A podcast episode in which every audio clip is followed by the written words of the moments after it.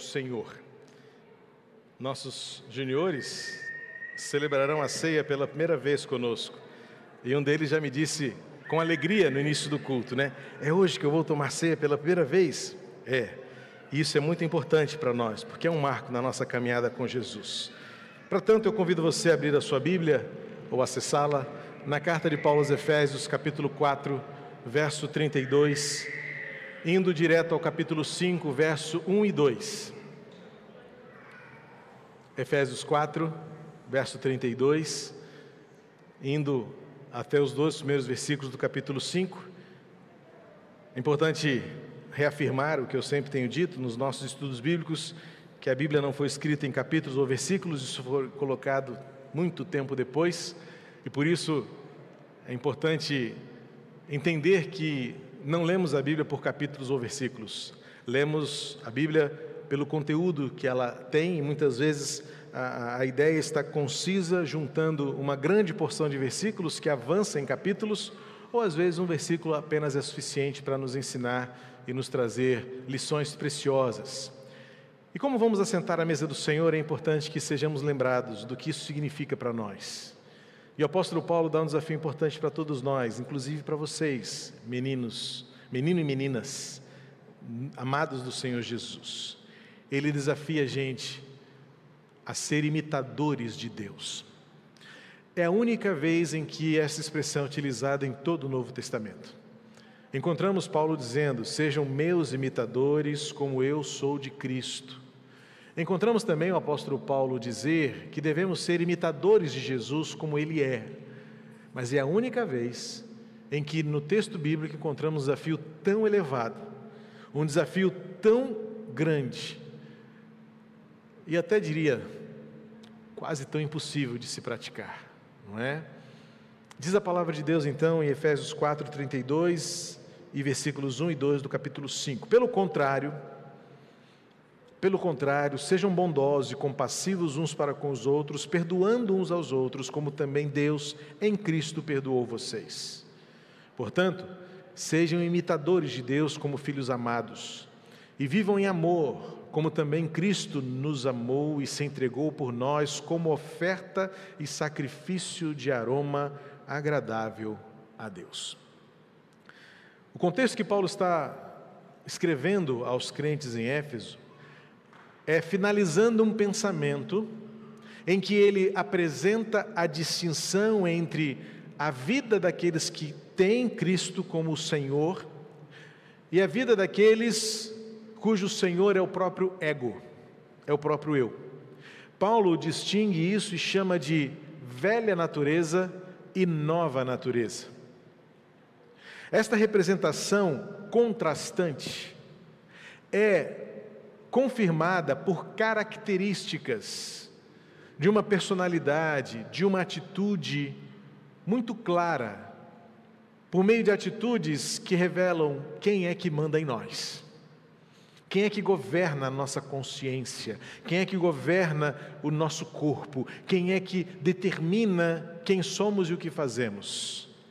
Lá no capítulo 4, no versículo 20 até o versículo 23, Paulo vai dizer que Cristo nos ensinou a ser de um jeito, que é diferente do jeito como o mundo opera, como o mundo é, como ele se realiza.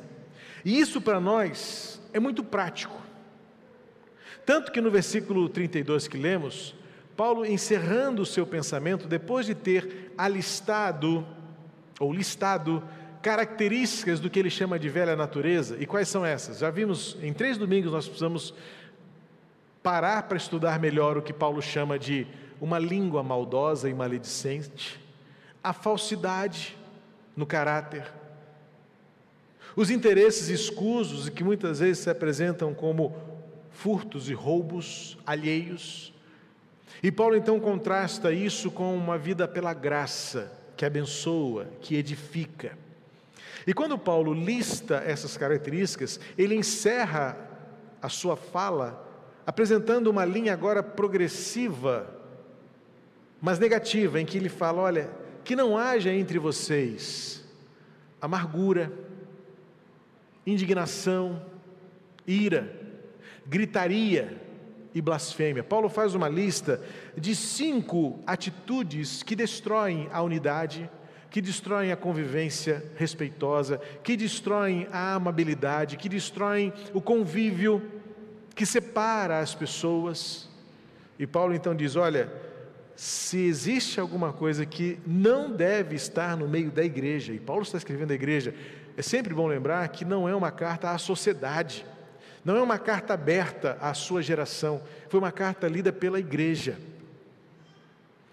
E isso sempre contrasta ainda mais com o desafio que é ser igreja, que não tem a ver com um prédio, não tem a ver com o lugar onde nos reunimos, tem a ver com o que nós somos, principalmente enquanto estivermos espalhados, porque na utopia é muito bom estar aqui, é tão bom cantar, é tão bom estar com vocês, é tão bom olhar vocês, é tão bom conviver. Era tão bom quando nos abraçávamos, e espero tão logo que isso possa acontecer de novo.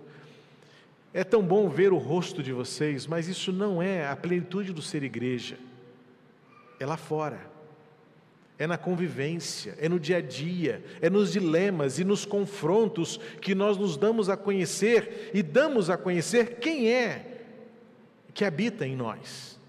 Então Paulo diz: olha, no meio da igreja, no ser igreja, não há lugar para amargura, para revolta, que culmina na ira, que resulta em gritaria, em ofensas, em brigas e termina em blasfêmia. Por que, que termina em blasfêmia? Porque a blasfêmia é a própria apostasia a blasfêmia significa aqui não apenas o desrespeito, mas o próprio afastamento, a anulação de quem Deus é na nossa vida. Então, Paulo diz que isso não age em vocês. Então, agora o texto que lemos, pelo contrário. Então, veja, Paulo está contrastando o que diferencia um lugar onde Deus habita, um lugar onde Cristo reina, e um lugar onde qualquer coisa pode acontecer. E a igreja não é lugar de qualquer coisa.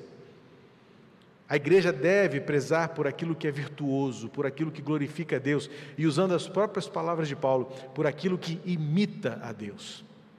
Mas como podemos imitar a Deus se somos homens? Este é o detalhe do texto, porque Paulo nunca disse que nós nos tornaremos deuses, nós nunca alcançaremos uma divindade. Paulo usa aqui uma expressão na língua original, que é o grego, que se refere a uma prática do teatro da época e da oratória. Os alunos de oratória aprendiam com seus mestres a montar um discurso, mas quando chegava na hora da prática, os mestres diziam: Olha para mim, veja como eu faço, observa o meu gestual, olha o meu tom de voz, olha a minha presença ali na hora de discursar. E aí a orientação era: faça exatamente como eu faço. Daí vem a palavra mimetes, mimetismo, uma palavra até da biologia, não é? que é a imitação, é a replicação. É a palavra grega que Paulo utiliza. Então a ideia não é que nós nos tornaremos deuses, não vamos alcançar um nível de espiritualidade até que nos tornemos deuses. Imitar Deus não significa buscar uma divindade suprema, não. É olhar para Deus que já se revelou a nós, que encarnou no Nazareno e por meio de Jesus nos mostrou toda a plenitude da vida e o que é possível ser e fazer. Então, ser imitador de Deus é desenvolver características que repliquem Deus na vida das outras pessoas.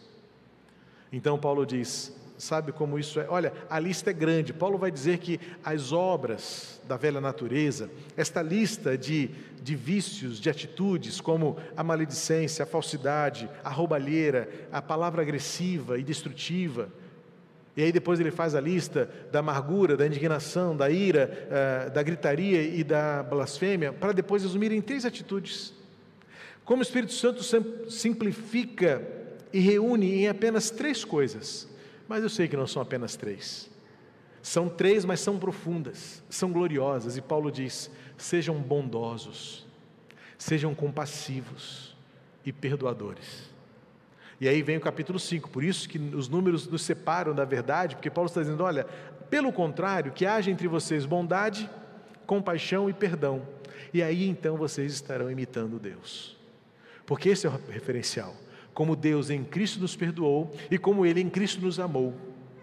As duas marcas da igreja, as duas marcas de Cristo em nós, as duas marcas de Cristo vivo por meio das nossas ações e principalmente as reações, porque é nas reações que a gente mais se desculpa, porque eu sou assim mesmo, foi o ímpeto.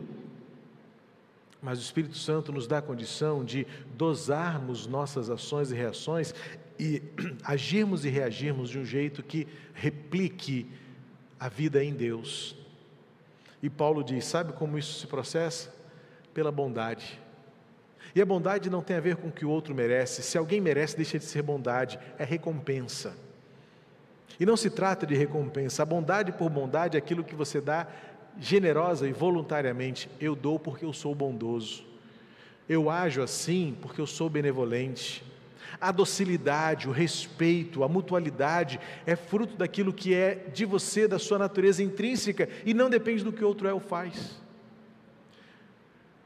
A questão da meritocracia que governa o nosso mundo hoje, faça por merecer, faça por onde, não é assim que opera a economia do reino de Deus, em que ele dá, ele se entrega, ele se oferece e ele é para os menos prováveis. Para todos aqueles que se tornaram humanamente indignos, foi para esses que Deus, ou nesses que Deus começou a revelar a sua glória. Então, bondade não tem nada a ver com mérito ou com merecimento. Porque se alguém merece alguma coisa, ele está sendo recompensado. Mas a bondade é algo que você faz porque você entende que é da sua natureza a generosidade, a bênção de dar e de ser para alguém a bênção que ele precisa. Sejam bondosos, que contrasta com a ira, contrasta com a agressividade, contrasta com a beligerância, contrasta com a violência, contrasta com a gritaria. E Paulo diz: nisso estaremos imitando Deus, sendo bondosos para com os outros. A compaixão é a capacidade de ocupar o lugar do outro, é de estar no lugar e conseguir enxergar pela perspectiva daquele que não tem, daquele que é menos, daquele que sofre, daquele que é injustiçado, daquele que carece, daquele que está doente, daquele que está sozinho. A compaixão lida com a misericórdia em conjunto, em que você sente a dor do outro e se coloca no lugar do outro e diz: tanto quanto eu não merecia, mas mesmo assim Deus é, Deus faz. Em meu favor, o outro também é alvo da minha generosidade. É a compaixão e a misericórdia de Deus, como diz a palavra, que nós não somos consumidos todos os dias. Então, olhe para o alto, veja o céu que nasce e renova todos os dias, uma nova manhã pelo sol brilhante. Veja a chuva que cai sobre todas as cabeças da terra e não seleciona os merecedores e os não merecedores, cujas sementes florescem e frutificam frutos que alimentam todos e não apenas os que merecem ou os que fazem jus. É assim que funciona a economia de Deus, sendo Ele totalmente compassivo e totalmente misericordioso, onde Ele oferece, supre e dá para todos sem distinção. E o perdão é aquilo que recebemos de Deus, não levando em conta as nossas culpas. O perdão não é algo que você vive em expectativa, eu serei perdoado. E também não é a limitação de apenas olhar no passado e dizer eu fui perdoado e agora eu já posso viver o que eu quiser. É o presente e a constância de uma manifestação graciosa de um Deus que perdoa você o tempo todo. Porque não existe uma biografia, não existe uma prática, não existe uma história que seja absolutamente limpa e capaz de dizer assim: ainda bem que eu sou quem sou, porque eu merecia isso. Pastor Jeremias Pereira, da oitava presbiteriana de, Belo Horizonte, disse certa vez que todos nós temos um cantinho da vida que fede muito. Ele é muito brincalhão no jeito de dizer, e foi uma, uma forma é, descontraída de dizer uma coisa muito séria. E por que que Paulo está dizendo perdoem uns aos outros? Ele coloca o parâmetro como também vocês foram perdoados em Cristo. Quem de nós pode ufanar-se do merecimento. Eu sou muito bom. Deus não faz mais do que a sua obrigação de me dar o que eu tenho, de ser o que eu sou, de fazer o que faz em meu favor. Não. Nossos pensamentos são maus, nosso coração não é misericordioso, não temos bondade é, voluntária, involuntária. Não. O que nós somos e fazemos sempre é na maldade do nosso coração, esperando a recompensa que nós dizemos merecer. Então Paulo diz: não. O lugar onde Deus está, o lugar onde a nova natureza em Cristo opera a bondade, a compaixão e a perdão. Então é por isso que Paulo vai dizer, portanto, na verdade, uma boa, uma boa dinâmica desse texto vocês seria entender que vocês imitam a Deus quando vocês, no jeito de ser, são bondosos. Vocês imitam a Deus quando vocês, no jeito de ser, têm compaixão pelo outro, seja ele quem for. Quando você perdoa o outro e reconcilia, reaproxima, você imita a Deus. E Paulo continua, porque foi assim que Deus fez conosco. Se somos filhos amados, vivemos em amor. Eu tenho gostado muito de refletir e até operar a linguagem muito nessa relação das preposições da língua grega, que é muito rica. Note que Paulo não disse que a gente tem que viver com amor. Ah, a vida é melhor com amor. Porque amor não é algo que você compra ou que se adquire, algo é o que você é. Porque Deus é amor, é o que nos ensina a primeira carta de João. Então, por isso que Paulo coloca uma preposição aqui que dá a ideia do mergulho, da imersão, de alguém que é mergulhado no amor. Não é alguém que foi na prateleira e comprou um pouquinho de amor para dar a quem merece. Ah, você precisa tanto de amor, então eu vou dar um pouquinho do meu amor por você. Paulo usa a expressão aqui, essa riqueza do texto, porque é viver imerso, literalmente mergulhado em amor, de tal modo que não se saiba, não haja espaço para nenhuma outra expressão senão o amor de Deus em nós. E este amor é o amor que Jesus nos mostrou ao se entregar na cruz. E Paulo usa uma figura lá do Antigo Testamento, porque era o cheiro do churrasco, literalmente. Porque ele diz do aroma agradável do sacrifício de Jesus.